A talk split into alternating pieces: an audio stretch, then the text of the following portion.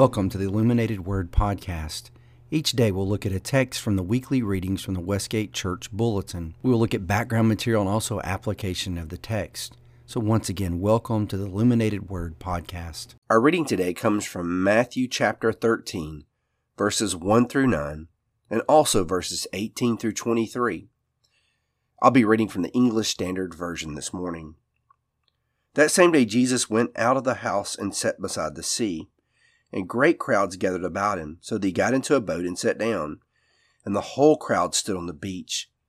And he told them many things in parable, saying, A sower went out to sow. As he sowed, some seeds fell along the path, and the birds came and devoured them.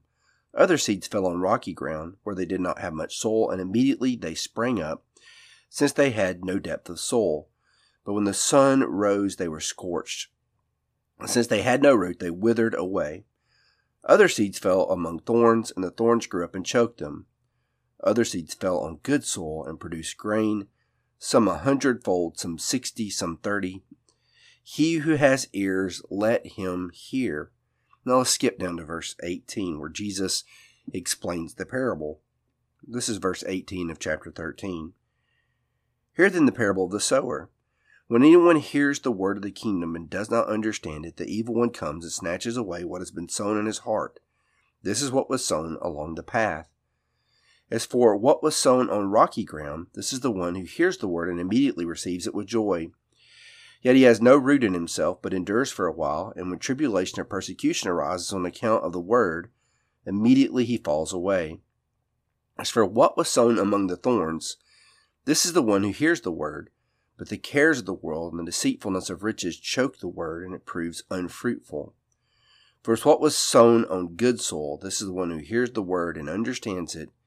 He indeed bears fruit, and yields in one case a hundredfold, in another sixty, in another thirty.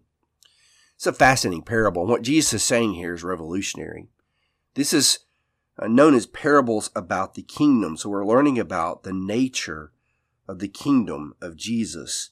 Now, when we think of the kingdoms of this world, the kingdoms of this world come in power and might. Now, we may think of a medieval kingdom where there's a king that gives a decree. And when his kingdom comes to bear, you will bow the knee of that to that king, whether you want to or not.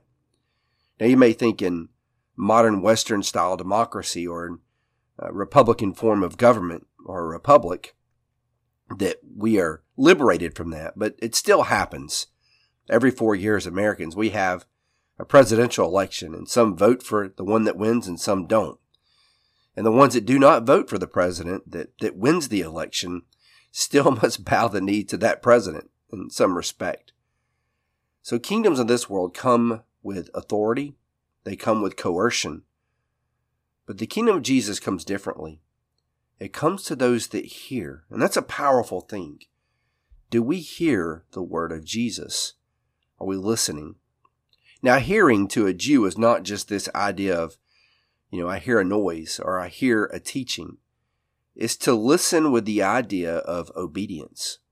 I'm going to hear the word. I'm going to implement it to my life. I'm going to do what the word says. So the kingdom of Jesus comes a lot different. It comes subtly. People hear the word. The word penetrates in their heart and they're changed. And they become willing and loving subjects of Jesus. They're not coerced. They're not made to do it. They do it because they want to. They do it because a change has occurred to them. So that's one of the bases of this, of this parable. Now we look at these different types of soil and what's going on here. First of all, you might want to ask the question, why is the sower throwing seed on bad ground? That's, that's a question many times that, that does not come up in this parable. We focus on the different types of soil, but the question should be, why is the sower throwing seed in places where you don't throw seed? I would think back in the ancient world, seed would not be something you would waste, so you would probably want to plant it in good ground. Why in the world would the sower throw it along the path? Why is the sower so careless with a word? I do think there's a message of grace here. John Wesley saw that in this passage, that there's grace in this passage, that God is sending the gospel out to everyone, even people you would think that would not be receptive to it. But let's look at the different types of soil. So there's one type of soil, if we go back to verse eighteen. So you have this soil that basically the word is spoken to them, but it never penetrates the heart. Maybe they understand it a little bit intellectually, but they're so hard-hearted they will not listen to it. So it never gains root. Now, there's another group of people, and we think about this, this would be uh, the group of people that hear the word, and, and they receive it with joy. This is verse twenty, the, the rocky ground. This is the one who hears the word, immediately receives it with joy. So there's joy in their heart from what they hear. They get excited. Maybe there's some ex- emotional experience that they have because of hearing the gospel for the first time. You've probably met people like this before. They're all about the Christian faith, but it endures for a short period of time, and the first sign of trouble that comes, they throw in the towel. Now, Jesus talks about tribulation and persecution. Now, many of us have never experienced this. We might have had people made fun, make fun of us, or you know, hear the, the slights that Christians hear sometimes from those that are non-believers. But we have not experienced what these people experience. Persecution, tribulation comes, and they throw in the towel pretty quick. They give up. Then there's the thorny ground, and this is the one that really gives me pause, the one that sticks with me for a while. And this is the one I want us to think about probably a little bit longer this morning. So verse twenty-two is, for that that was sown among the thorns. Now, many scholars believe the thorns acted as a, a kind of fencing. So you would have this uh, rock barrier that would be around a lot of these gardens in ancient Palestine, and many gardeners would allow thorns to grow up to keep animals out. So you have this these thorns that have grown up. This is the one who hears the word, but the cares of the world and the deceitfulness of riches choke out the word, and it proves unfruitful. Now it seems that this is the one type of soil where there's no joy at all. I mean, even the, the rocky ground, they receive it with joy, but this seems like a joyless group of people. And maybe this is a group of people that have divided loyalties. They are Christians. They are practicing the Christian faith, but they have divided loyalties, and they probably feel guilty about it. This, this is what I think about this. this. This is just my opinion. The thorny ground people are the ones that know better. They know they've been distracted. They know that they're putting other things ahead of the kingdom of God, and maybe they feel guilty about it. There's this, I get this sense with this group that there's a sense of unhappiness with them. And maybe you're there right now. Many of us have been the thorny ground. Maybe we are the thorny ground right now.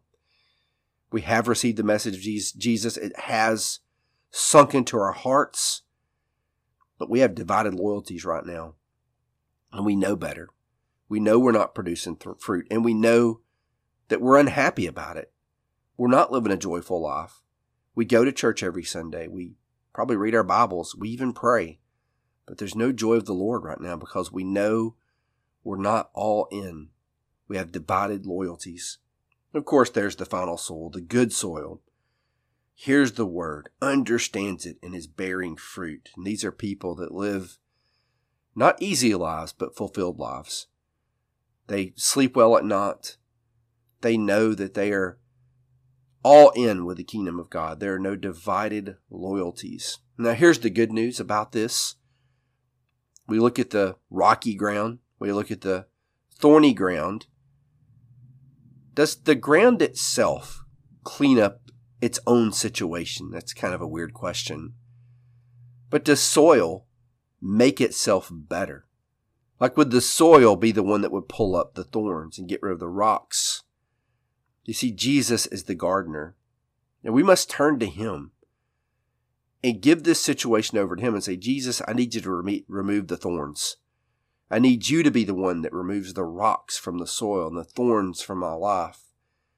And help me to become a person that is fully engaged in your kingdom, that the word has sunk deep into my heart, and I have integrity my whole life, through and through. Not perfection, but man, the kingdom comes first above all things. So, as Jesus says, let us have ears to hear this properly. Thank you for tuning in today, and I hope you join us again tomorrow as Devin continues this study with us. God bless.